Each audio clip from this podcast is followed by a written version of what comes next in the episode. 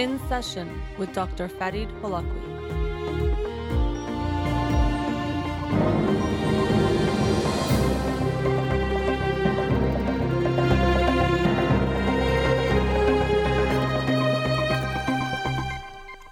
Good evening. Welcome to In Session. I'm your host, Dr. Farid Holakwi, and I'll be with you for the next hour here on Radio Hamrah. Studio number to call in 310-441-0555. You can follow me on Twitter or Instagram or like my page on Facebook to get updates on the show or suggest topics or books for the program, and the shows are uploaded at the end of each week to my SoundCloud page and podcasts on Spotify and Apple Podcasts. Let's get to um, the books of the week, or uh, really, there's going to be two this week because I didn't have any shows last week. So I'll do a, um, this book that I'll announce now on this Friday's show. And that book is The Creative Act A Way of Being by Rick Rubin. The Creative Act. This, this book just came out recently. Rick Rubin is a um, famous, well known American music producer and uh, heard good things about this book. Power Home, my brother had read it, and also um, I like Rick Rubin's work or some of the artists he's collaborated with. So, looking forward to reading this and sharing it with you on Friday's show. The book of the week from essentially two weeks ago that I'll be talking about tonight is The Guermantes Way by Marcel Proust. Um, this is volume three of seven of Marcel Proust's book or work, In Search of Lost Time um, and actually the lengthiest one in the ways that actually I have the copies.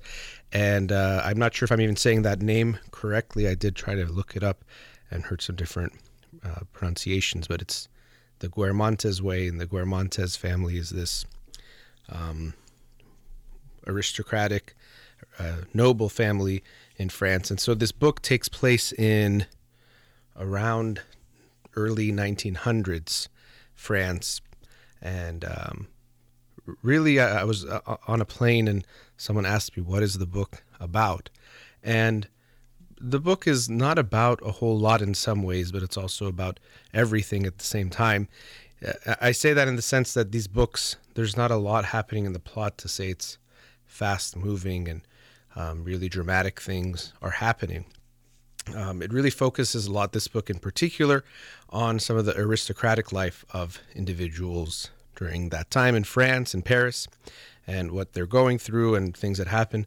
But there is so much depth in the book going into details of every thing that people are thinking and what they're saying but not saying and the depths of what they might be actually thinking and feeling and not expressing um, and in that way, it's about everything in the sense that it's about life. And most uh, great literature is about life, the human experience, um, and what we do and don't do, and how we live our lives.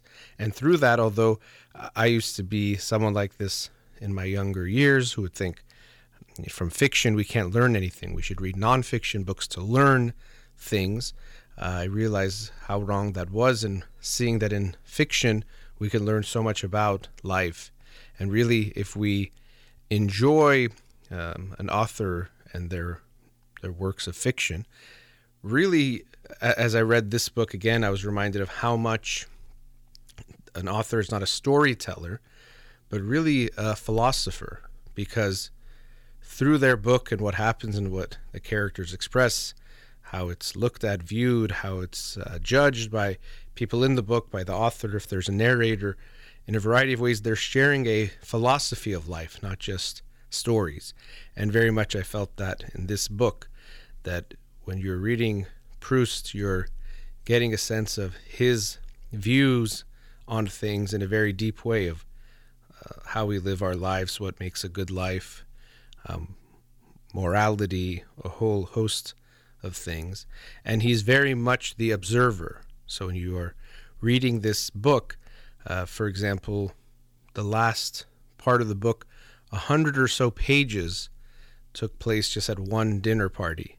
And it wasn't that so much happened, but there was just conversations that were happening and then in a way commentary on the conversations. The narrator in a way is someone like Proust himself, a, a young writer, and it follows his life Uh, again, this is a third of, of seven volumes, so still less than halfway through the book or through this series of, of novels that become one one piece of work. And so he's still a young man at this point. Um, and so he's at these this very fancy uh, dinner party, and but again, not a whole lot is happening as far as um, big dramatic events, but just these conversations and seeing the ways that people think and you know the ways they make jokes and the underlying undertones of things we might not even notice. That's really what this book is, or Proust is about, and that's for me very fascinating and interesting. I would get very engaged in trying to understand these people, these characters. And the last time I'd read the second part of this book, this is the third one, um, was a little while ago. So it took me some time to reconnect and to re enter this world and, to see what was in there. Um, but yeah, quite fascinating. And I highly recommend anyone. I'm actually very much looking forward to reading the next four to complete the, the full novel or the full piece of work and it really is that a piece of work. It's really quite remarkable, and I hope you'll read it. Um, but going into some of the other themes that come up in this book, one of them that I noticed in the other ones I, I recalled uh, is this theme of how we idealize or view things in our mind versus how we then experience them or what we actually experience. For example, he talks about this woman that he loves or he thinks he loves or he's infatuated with and the ways that he imagines her is so different from then what he experiences when he is with her and how much she has changed for him and goes into these details even just of him going in to kiss her on the cheek you get a few paragraphs or uh, of, of, what that experience was like as he got closer and the experience in his lips versus his eyes and eh, you know this depth of that that you might not even consider in one moment of a kiss but there can be so much there um, but we, we see this in the previous novel or the previous volume where he talks about going to see this famous actress. And in his mind, he'd already built up how incredible she is um, and how much she's going to just wow him with her performance. And then the interesting part is once the play starts, he thinks it's her, but it's not her, and then he thinks it's someone else, and he can't even tell who she is essentially. And then she do- he does, and is very disappointed. And so um, it's so much so like the ways we idealize people in our lives, we idealize different figures in our lives, making them something different than what we experience. And then now in this one, he sees her perform again and actually sees how good she is because in a way she's released from that idealization. She doesn't have to live up to that. And we also see him idealize other women in the in the book, uh, in this one in particular, where he is trying his best. He every day changes the path he goes for these walks to just run into her, this Duchess de Guermantes, just to see her. And later on in the book, he's invited to her home and and sees her, and really she's lost this value of being this um, put on this pedestal and, and all that. So that was something interesting. This difference between what we imagine things, how we imagine things. It reminds me of how people these days they are with one person and they're texting another friend, and then they're with that friend, they're texting the friend they were with the other time. So there's ways that we don't make use of our time, and that's a theme of this book, In Search of Lost Time, is the, the full, complete volume of how we use time or how we don't use our time and experience things. And so I am fascinated to see as he gets older. I don't know if the book ends with his death or uh, late in life. I guess he's writing the book, it wouldn't be death because the author is recounting the stories, um, but how he reflects on life and things of that sort. So uh, um, it's one of those slow burns because, again, it's seven books. This book itself was about 600 pages. Some of the other ones are 500, 400 pages. So it takes quite some time. Um, but there is a very meaningful experience in that. And even with that, the use of time, it, feels like there's so much time it takes to read, let's say, a piece like this, but it actually feels very valuable. And so often in life, we experience that where it's the things that we do might feel mundane or slow, they tend to be the more meaningful experiences just spending some time with loved ones doesn't mean doing something so exciting or has to be some big event. It's just those slow, memorable moments, memorable because they're meaningful, that make life something, not something um, quick and dramatic that we might be more drawn towards. And so this book is an experience of that as well for me. That's what I've experienced uh, reading it. And so, as I mentioned, um, he is a, in a way, a philosopher. When you're reading any novelist write their works, you are going to be in touch with what they see and how they see the world.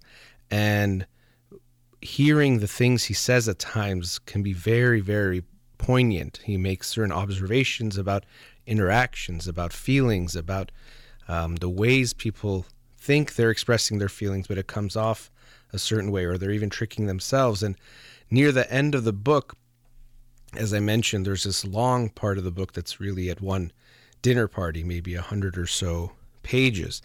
And after that, and really what he experiences, he sees at this dinner party so many people that had these fancy titles and were part of noble families of these um, lineages that were quite respectable and part of high society.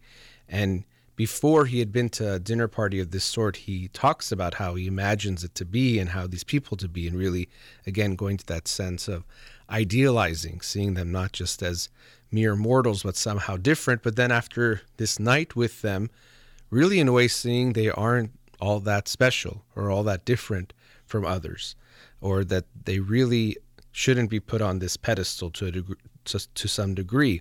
And he doesn't say it in that way exactly, but you do get this sense of this disillusionment that, you know, he's brought down to life uh, or brings them down to life or to reality. And they're not quite what he imagined or the way he had imagined them.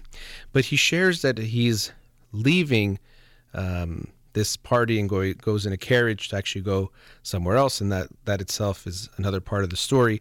Really, when I've talked about fiction on the show, I realize for multiple reasons, even though I do summaries or discussions, the summaries should not be about the plot so much. One, because I don't want to spoil it for you. I hope you'll read it. And two, as I just said earlier, the plot is not really what makes the book. The book is about the perspectives and the things that he shares within whatever is happening or how those things actually allow for him to express that philosophy. To me, that's that's what you take.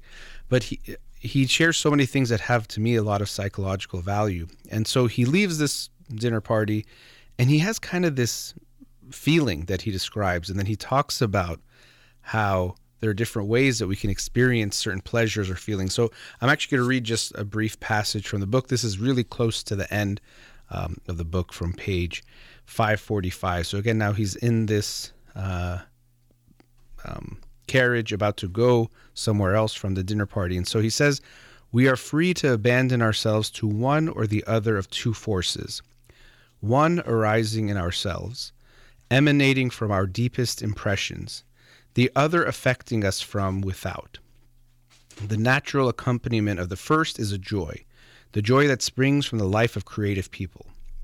The other current, the one that aims to introduce into us the impulses by which people external to ourselves are stirred, is not accompanied by pleasurable feeling, but we can add pleasure to it through a vicarious reaction, adopting an intoxication so artificial that it quickly turns into melancholy, into boredom. Whence the gloomy faces of so many society people and their pronounced tendency toward nervous conditions that may even lead to suicide. So he talks about how he leaves this party and this exhilaration, this excitement, trails off into melancholy. And I think that's something that many of us have experienced when you leave a party or leave some kind of a exciting event, you, you might tail off into this, you know, into some kind of blues, which can come about for many reasons. But he shares this feeling of how there's a, a feeling that comes from within that is uh, come comes to us and brings us joy, and it's the life of creative people, something very genuine coming from within themselves. And then the other one is stirred up from outside people or outside sources, like a phone call. I don't know if you can hear that. we had a little bit of a, a, a um, phone incident here, um, but there's a type of feeling we get from outside people or outside sources that we can kind of try to stir it up within ourselves, but it leaves us feeling sad when it's coming from without. And he has this feeling. He's been around what should be the kind of people you want to be around, having the kind of night everyone is dying to be in the, these types of salons, these types of places with these um, well to do and very respectable people with titles and others would die to be in his position. So it should be so exciting, but he leaves and he has this melancholic type of a reaction. He realizes this pleasure, this exhilaration is not really genuine. And I thought that was so fascinating. I read that paragraph um, a few times over to really take it in even more that feeling that he was describing that we um, think we should be looking for these types of outside pleasures from outside people, and that if we, let's say, were to hang out with this crowd or that crowd or be friends with this person, it'll make us happy and make us feel good. But we see how empty it is. And so, of course, this book uh, came out over 100 years ago.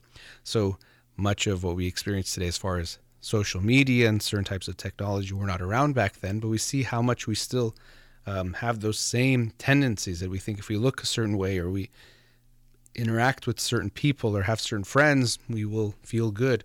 And we see how empty that actually is. But when it comes from within, a more genuine type of expression, that can lead to actual joy and actual good feeling. So um, I highly recommend starting the first of these. I think it's called uh, Swan's Way is the first one. But um, this is the third one. And as I mentioned, I don't even know if I'm pronouncing it right, the Guermantes way. When I say it that way, it almost sounds Latin. But um, this is volume three of seven in of search uh, in search of lost time by Marcel Proust. Highly recommend it. Um, and also, as I tend to do, I don't read fiction that often, but every time I do, I try to remind the audience that I think it's great to read nonfiction and to learn from them what you can learn from them, but not to forget to read some works of fiction because there's so much we can learn and gain from gain from those as well. All right, let's go to our first commercial break. We'll be right back.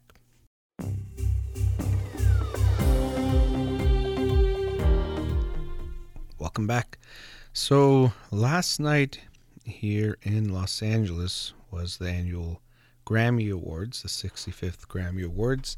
And I'm sure um, any of you listening probably know what I'm going to talk about next because many awards were given out before the ceremonies and during the show but there was one that all of us Iranians were waiting to see who would win and hopeful uh, uh, that the winner would be uh, Shervin Hajipour for his song Baraye, and that was the award for Best Song for Social Change. And um, like many of you, I was tuning in and I, I kept trying to see first just to make sure they were going to televise that award because they don't televise every award, as you might be aware. And so as it was getting later in the show and it still was not announced, I thought maybe it wasn't happening. And then there it was. It happened, kind of happened so quickly, not, not expecting it to, to be the award that was announced. And the way that it was announced, unlike other awards where the nominees are announced and then the winner is announced, here just the winner was announced. And so Jill Biden, who's the first lady of the United States of America, she presented the award and she announced it. And it was um, of course, we, we won't blame her too much for not being able to say the title of the song quite right. My Farsi is not great, and I'm Iranian uh, American, so um, I think she kind of said it more like Boraye, but it was close enough. And she mentioned what it's about and why it became so popular. And so, like so many Iranians watching around the world, I was uh, brought to tears and so excited and happy and couldn't believe what I was hearing and seeing. Uh, and so happy to see that the song got the recognition it deserved, but of course, it's more than a song. It's become an anthem that has it represents the movement and the um, movement towards a revolution that is happening in Iran right now, and all of us who are supporting it. And so, I also saw a video. I'm sure many of you did of uh, Shervin. It looks like a friend videoing him or someone, a loved one, uh, seeing that the song won the award, and of course, it was very touching to see that, but also, uh, you know, I felt mixed feelings seeing it because I thought, I, I don't know, that he his reaction had an awareness of that this could be seen, and he's not in an easy situation. He's still actually facing charges, and I think his court date or whatever you want to call it is still upcoming. I say whatever you want to call it because um, what we've seen is usually court that is very unfair and just a decision that is made beforehand because of people with more power who want to make a decision that benefits them. So I felt watching that that you could see he was uh, kind of mixed that if he reacted too strongly and then this video is released or shown what is how does that look? But you know he couldn't hide the feeling. You could feel it that he was just amazed. Uh, this young man who created a song in his bedroom and it become became something much bigger than I think he could have ever imagined and now it's winning a Grammy being announced by the first lady of the United States of America it's, it's really incredible um, and so I'm sure you all heard the song so many times uh, it's become something that any protests you go to, it's being played. People are just listening to it regularly. And he wrote the song based off of tweets that people uh, wrote. And you know that's that word baroye, which is it's kind of hard to translate, especially into one word. I've seen four one time, which I but I don't think that was as good because of I've seen, which I think is a little bit more um, captures it a little bit better. So it's like because of this, because of this, because of that. That's why people are protesting or why they want to see change. And so, um, yet again, we see that when you try to silence the voice of the people, of course, this was a song, but because it was other people's words and many people were promoting the song, um, you try to silence them, but you can't, and, and it becomes even louder.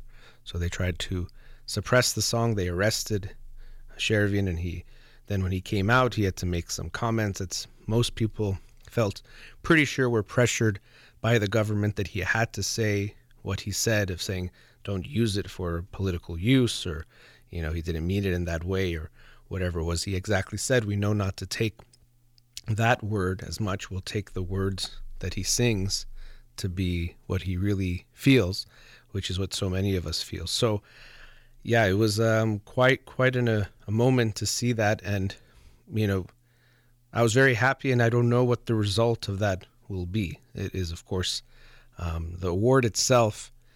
It's not that it has no value, but the value of it comes from we're hoping it continues to lead to recognition that hopefully many people were watching. I'm sure millions of people were watching the Grammys, and that some of them knew or maybe didn't know about what's happening in Iran. And I hope it brings continued attention.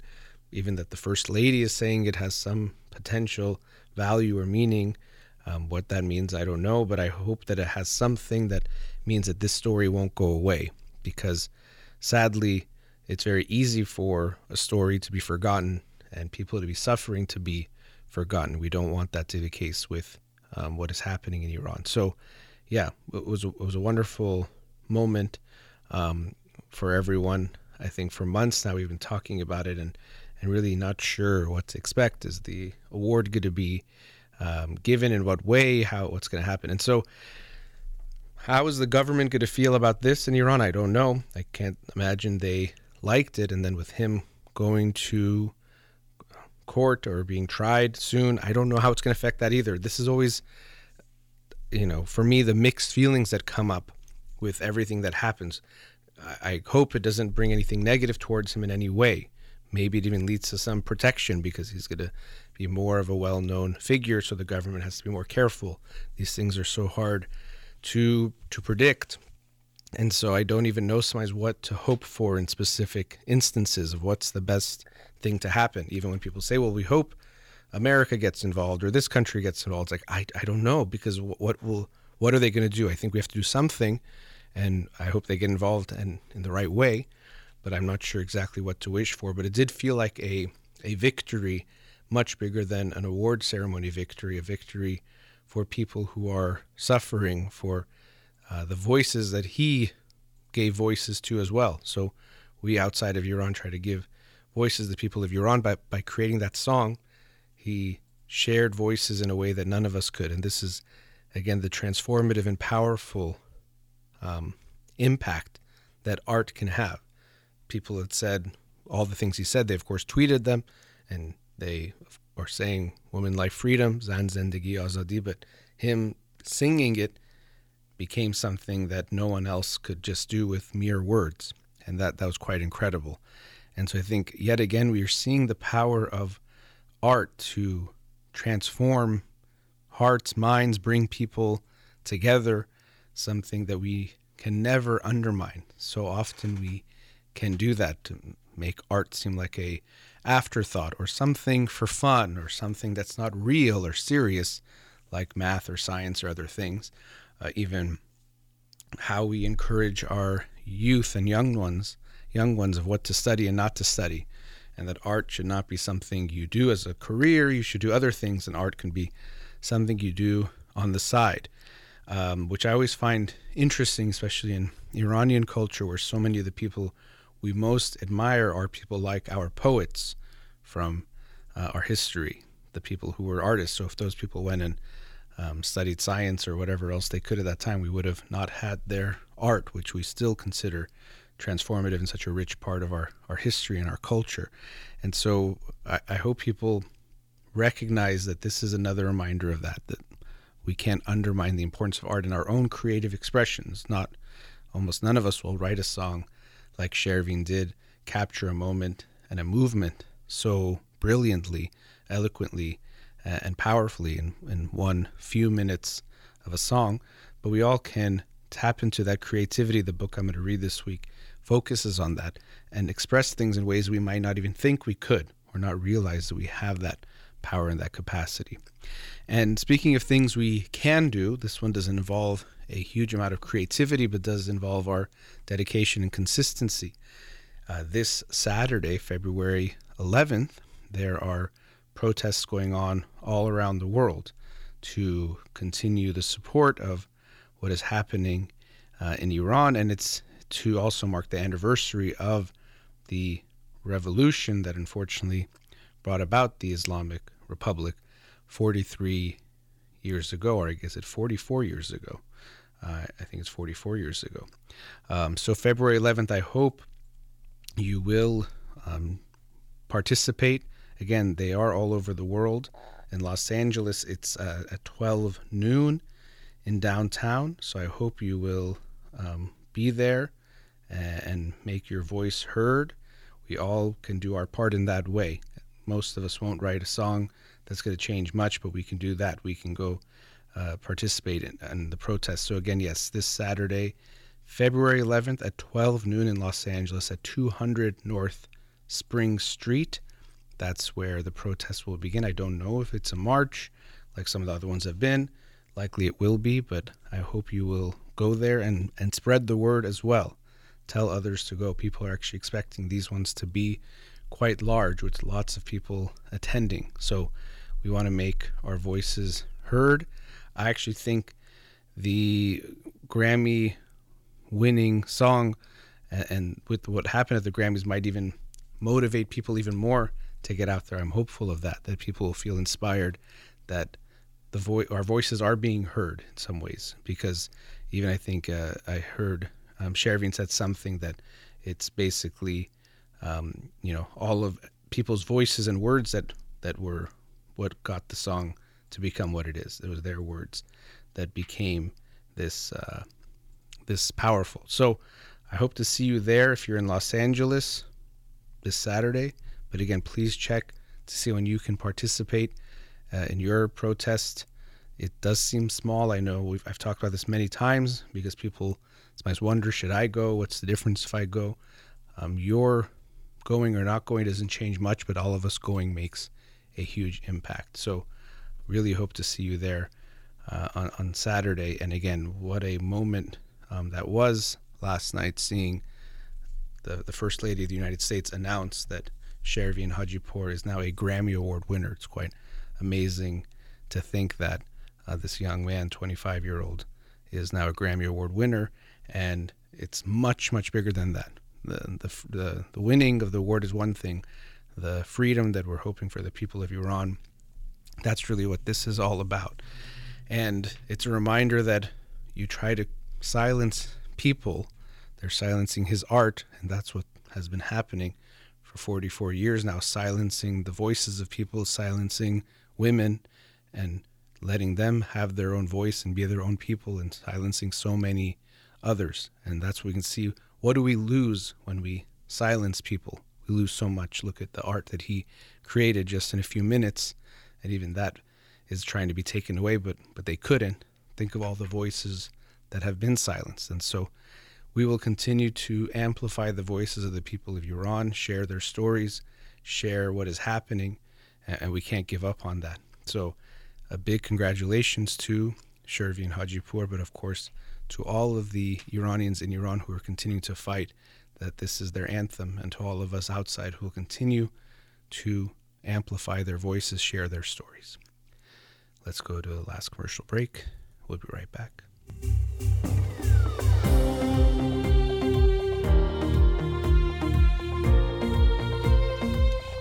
Welcome back. You know, I was just talking about um, the Grammy Award uh, win, the Grammy Award for Shervin Hajipour, and what's happening in Iran. We're all still saddened by what's happening there. Of course, we were so happy to get that victory. I think also some of what we felt was the joy of so much pain, and it felt like a victory, a win, something tangible that w- was there. And so we're still worried, heartbroken. We still see sad news every day, and there isn't just sad news in Iran. I'm sure you're aware of the earthquake that happened uh, affecting people in Turkey and Syria. Um, last time I checked, I think close to 3,000 people at least had been killed, and maybe those numbers will continue to rise, unfortunately. And so, um, yeah, I, I, don't even know what to say about it. I mean, I've, I've seen some videos of literally buildings collapsing from the damage of the earthquake after the earthquakes, and just people, lives ruined, families um, torn apart, or lives um, lost to it, and people grieving and suffering. It's very, very heartbreaking. And I don't have something positive to say about it. And I guess that's that's why I wanted to talk about it was that things in the world will make us sad and break our hearts and this is one of them. And we might want to turn away from it because it hurts.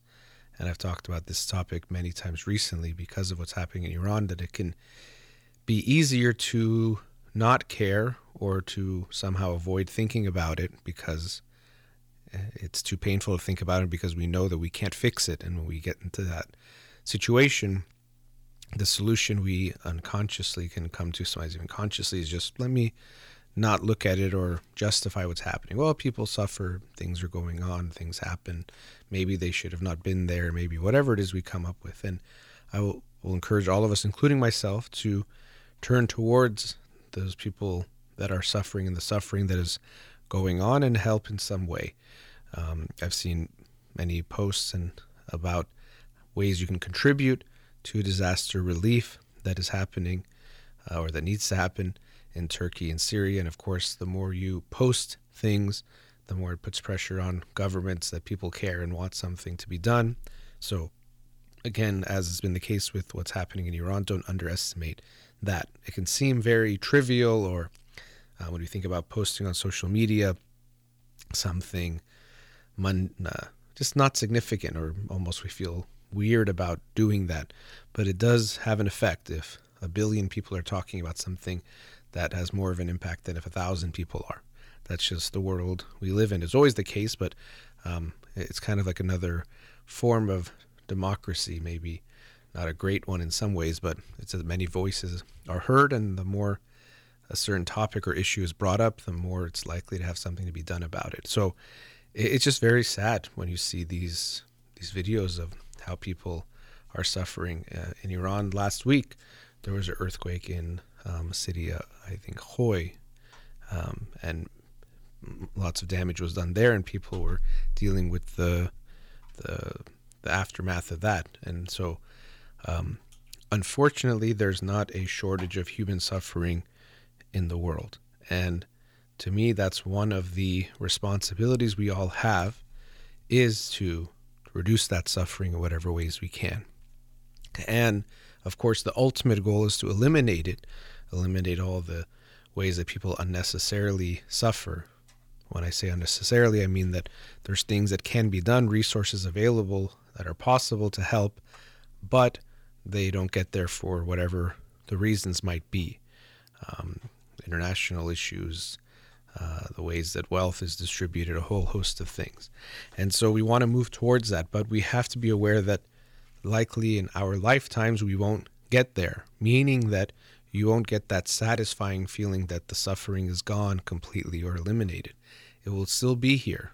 A bad situation will still be bad. It just might be less bad. And so when we think of it from a distance, we can justify well, what difference does it make? If there's 10,000 people and it becomes 9,999, who cares? So is that really different? But it's that life that you have to remember. That one is not just a number, it's a human being. And so, as painful as the videos can be of seeing people suffering, there's something that a five second video can do that a 500 page report won't do.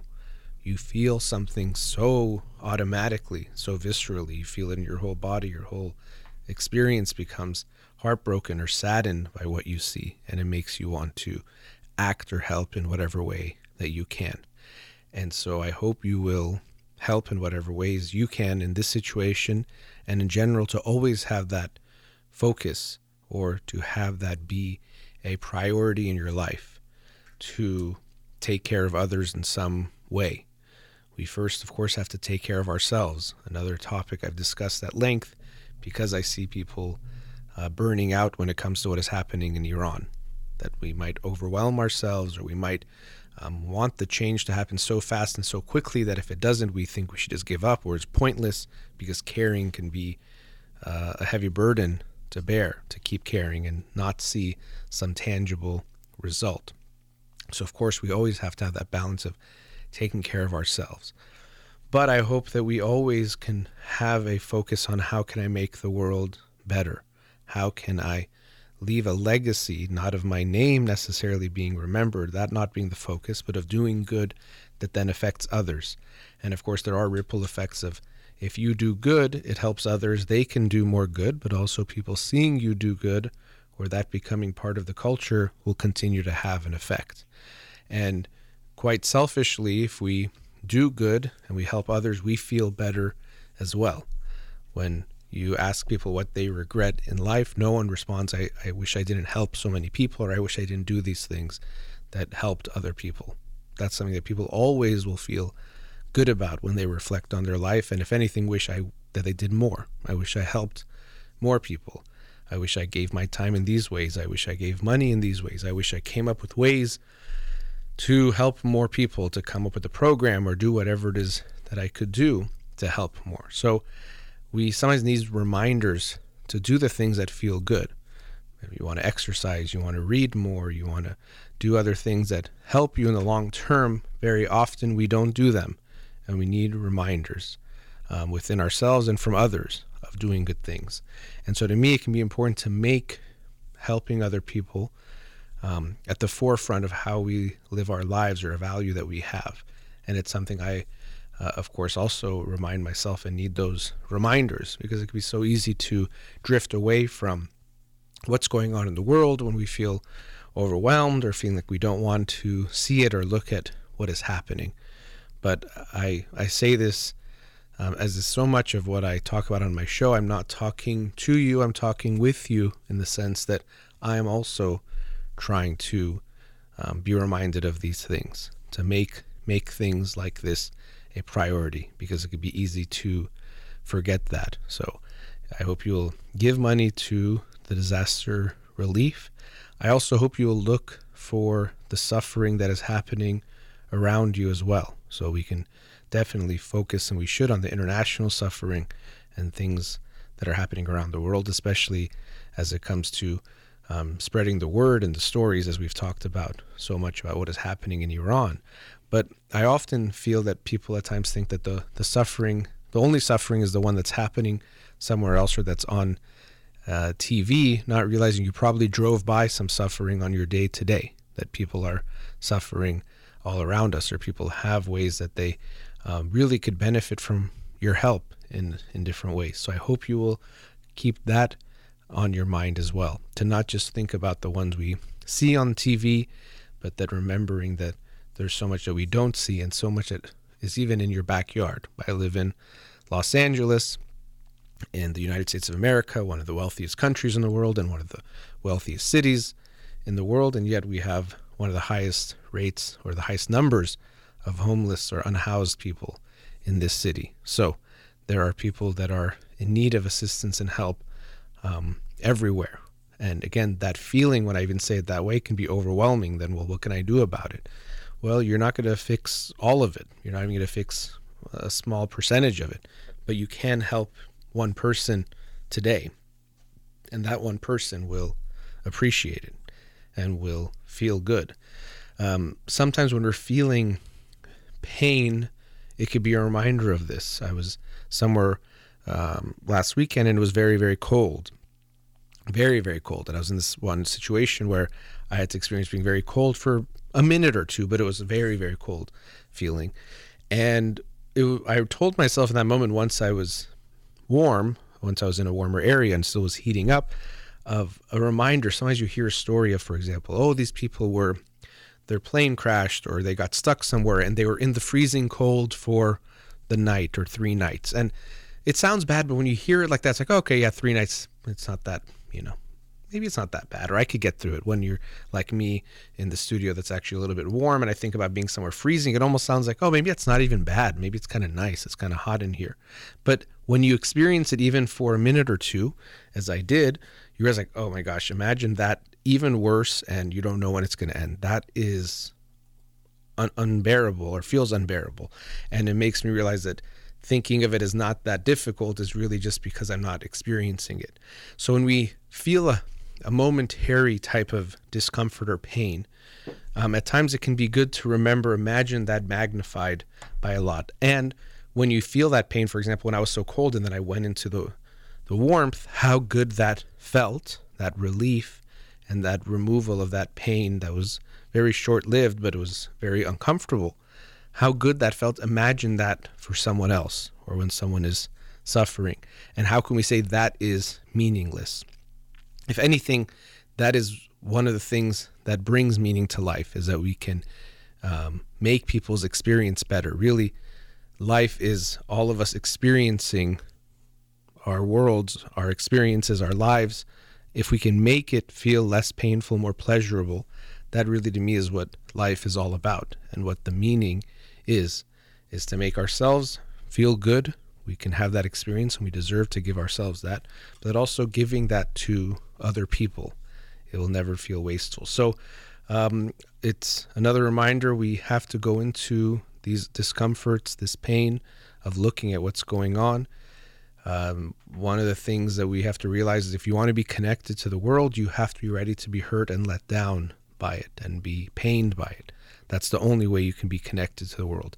Just like it's the only way you can be connected to anyone's world. If you get married and you get very close to someone, of course, we say that we don't want our ups and downs to be completely dependent on them. That's not going to be good. But of course, you will now care about what happens to them. They get sick. Doesn't mean you have a horrible day but it affects you. You feel bad. If they experience something really bad, it might really affect you too.